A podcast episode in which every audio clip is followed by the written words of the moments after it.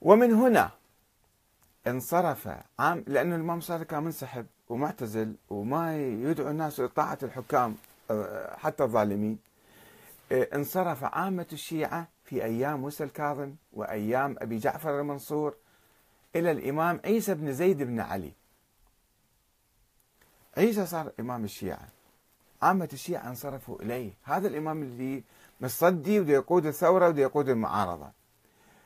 وهو متوار في العراق. هذا عيسى كان متواري متخفي بين البساتين بالعراق. وبايعوه سرا بالإمامة.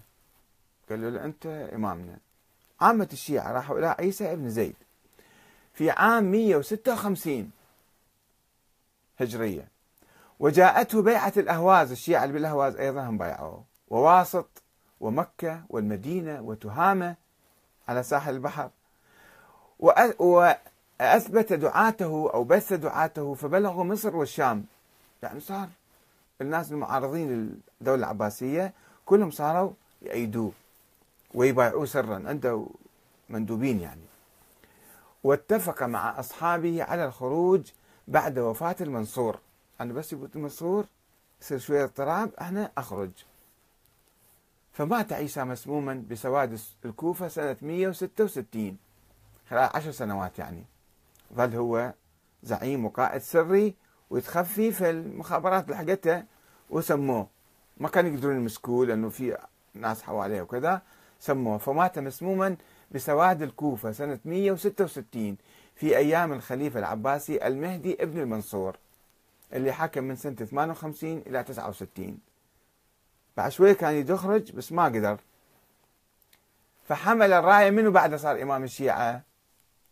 هذا تاريخ أهل البيت حسب تراثنا مو من عندي أجيبه. فحمل الراية الإمام الحسين بن علي ابن الحسن المعروف بالمثلث. صاحب فخ حسين صاحب فخ. الذي قام بثورة في المدينة سنة 169 في أي بس مات هذا المهدي هذا طلع. سنة 169 في أيام الخليفة العباسي موسى الهادي سوى صار أول ما يعني صار حاكم هو سوى ثورة عليه. اللي حكم هذا كله سنتين ثلاثة من 69 إلى 70 170 الذي أمر واليش ليش صار ثورة؟ هو كان دي يعد الناس وعد يعني هي الثورة. فهذا العباسي لما صار حاكم وخليفة أمر واليه على المدينة بالتشديد على أهل البيت والتنكيل بهم وإلزامهم بالإقامة الجبرية. كل واحد يوميا يجي يوقع لازم. ودعا والعرض عليه يوميا. لازم يعرضون يجون يشوفهم واحد واحد من غايب منهم من شارد حتى بسرعة يلاحقه. آه، خشية خروج أحدهم أو قيامه بثورة. فهذا الحسين ما تحمل الشغلة هذه وقام بثورة. فاستولى الحسين صاحب فخ على المدينة. سيطر جماعة الشيعة سيطروا على المدينة.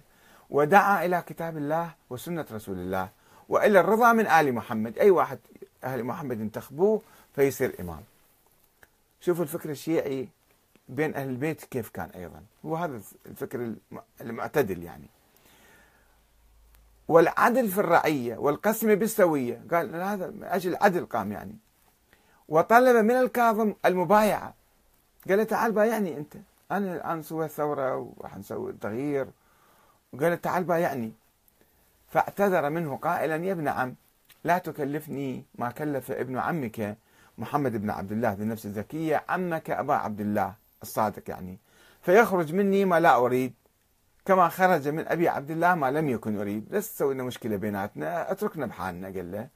أنت إذا سوي ثورة سوي ثورة ما عليك أنا ما أريد أبايعك.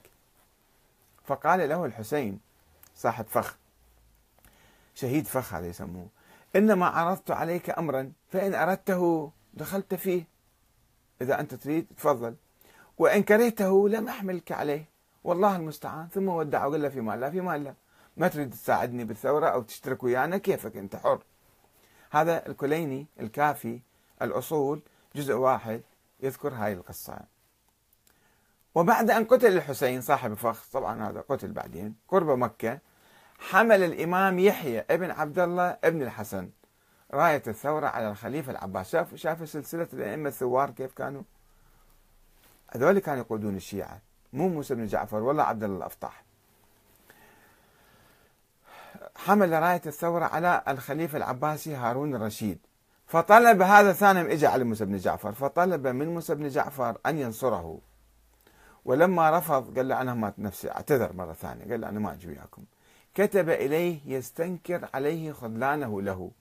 أنت إيش بيك ما تساعدنا تخذلنا دائما. فكتب له رسالة يقول له أما بعد خبرني من ورد علي من أعوان الله على دينه ونشر طاعته بما كان من تحننك. تحبنا أنت بس تخذلنا مع خذلانك. وقد شاورت في الدعوة للرضا من آل محمد. وقد احتجبتها واحتجبها أبوك من قبلك. أنتم ما ساعدتونا. وقديما ادعيتم ما ليس لكم.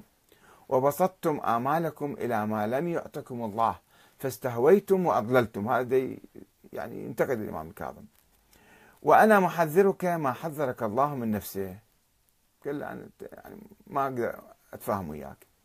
فكتب إليه الكاظم من موسى بن أبي عبد الله إلى يحيى بن عبد الله بن الحسن أما بعد فإني أحذرك الله ونفسي وأعلمك أليم عذابه وشديد عقابه وتكامل نقماته وأوصيك ونفسي بتقوى الله فإنها زين الكلام وتثبيت النعم. أتاني كتابك تذكر فيه أني مدع وأبي من قبل وما سمعت ذلك مني. أنت منين تقول؟ أنا أصلا ما قايل الكلام هذا. وستكتب شهادتهم ويسألون. ولم يدع حرص الدنيا ومطالبها لأهلها ولم يدع حرص الدنيا ومطالبها لأهلها أهل الدنيا مطلبا لآخرتهم حتى يفسد عليهم مطلب آخرتهم في دنياهم. وذكرت أني ثبطت الناس عنك لرغبتي فيما بين يديك. حتى أنت أصير زعيم مكانك قال مو هالشكل الكلام. وما منعني من مدخلك الذي أنت فيه لو كنت راغبا ضعف عن سنة ولا قلة بصيرة بحجة. ولكن الله تبارك وتعالى خلق الناس أمشاجا أشكال يعني وغرائب وغرائز وإلى أن يقول له في الرسالة وأنا متقدم إليك أحذرك معصية الخليفة هارون الرشيد. هذا من عندي هارون الرشيد. يعني الخليفة في ذاك الزمان كان هارون الرشيد. وأحثك على بره وطاعته. الموسى الكاظم يحث ذاك الثائر العلوي يقول له أنت اسمع كلام الخليفة وأطع أطعه. وأن تطلب لنفسك أمانا قبل أن تأخذك الأظفار. يجون يأكلوك يعني. ويلزمك الخناق من كل مكان تتروح إلى النفس من كل مكان ولا تجده حتى يمن الله عليك بمنه وفضله. ورقة الخليفة أبقاه الله فيؤمنك ويرحمك ويحفظ فيك أرحام رسول الله. والسلام على من اتبع الهدى. إنا قد أوحي إلينا أن العذاب على من كذب وتولى. فالإمام موسى الكاظم رفض الثورة ونصح ذاك الثائر قال له تعال أنت اسمع كلام الخليفة وبطل الثورة مالتك هذا من ينقله الكليني. في الكتاب الكافي كتاب الحجة باب من ادعى الإمامة وليس لها بأهل حديث رقم 19 هم قولوا أحمد الكاتب صاير ناصبي تفضلوا. هذا الكافي ينقل عن الإمام عن الكاظم أنه هو كان ضد الثورة ويدعو إلى طاعة الخليفة العباسي. إلا أن بعض الشيعة المتأخرين أيضا مثل ما فسروا ذيك الرسالة أيضا فسروا هاي الرسالة. ذاك الموقف مع شهيد فخ. إلا أن بعض الشيعة المتأخرين فسروا هذه الرسالة بالتقية. أنه هذه حتى إذا وقعت الرسالة بيد المخابرات العباسية يقولون شوفوا الإمام موسى الكاظم يدعو إلى طاعة الخليفة. فيها بابوجي أو ترجيح احتمال وقوع الكتاب الذي في أيدي السلطة العباسية. تبعا للمنطق الباطني الذي يفسر الأمور دائما بشكل معاكس دائما يقول لا هو وليش يكتب رسالة الإمام؟ ليه يكتب رسالة. شوفوا كيف؟ يعني التفسير الباطني دائما يحاول يقلب الأمور. هاي رسالة موجودة نصها مذكور عند الكا... عند الكليني يقول لا لا هذه تقية كانت. كما فسر بعض الشيعة دعوة الكاظم ليحيى بطاعة الخليفة بأنه يقصد نفسه هو الخليفة يعني يقول. كخليفة شرعي معين من قبل الله من يقول أطع الخليفة يعني أطعني إلي أنا. فسروها هالشكل أيضا. رغم ابتعاد السياق العام للرسالة عن هذا المفهوم. هذاك دي يقول له تعال اتبعني وطيعني يقول له اسمع كلام وخلي يتحنن عليك و يعني موقف واضح ولكن طبعا يلفوا يلفوا ولكن هذه الحكايات الأسطورية آه، طبعا هم سووا شنو؟ الإمامة كيف تثبتون الإمامة موسى بن جعفر؟ ثبتوها بالمعاجز كما تحدثنا في حلقة سابقة كيف تعرف الشيعة على آه، الإمام موسى الكاظم؟ قالوا بالمعاجز. والنصوص اللي مفتعلة اللي سووها. بعدين ما كان أحد شام ريحتها قبل. قاموا يجيبون روايات. اشر واومى وقال كذا وقال كذا. من كان طفل صغير ومن ولد هو ساجد ورافع رأسه للسماء. سووا قصص أسطورية على الإمام الكاظم. فما يقدرون يثبتون امامه الكاظم بهالأشياء وهو عنده موقف سلبي منسحب من القيادة منسحب أنا هم يقولون شفتوا المشايخ الطائف يقولون الإمام لم يدعو إلى نفسه وكان متكتم وما كان يقبل أحد يروح يجي يمه وما كان يقود الشيعة وما كان يقبل يقول أنا إمام. فشلون أنتم ركبتوا عليه هو إمام وهو قائد الشيعه هو معين من قبل الله هو كذا هو كذا هو كذا. كله تركيب. وبعدين يجيبوا لك أحاديث يجيبوا لك معاجز.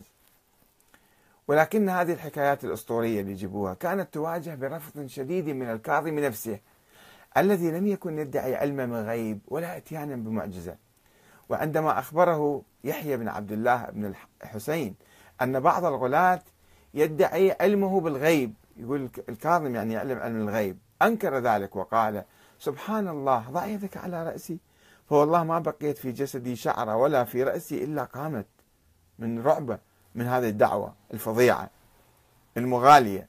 هذا رجال الكشي في كتاب الكشف في رجاله صفحة 192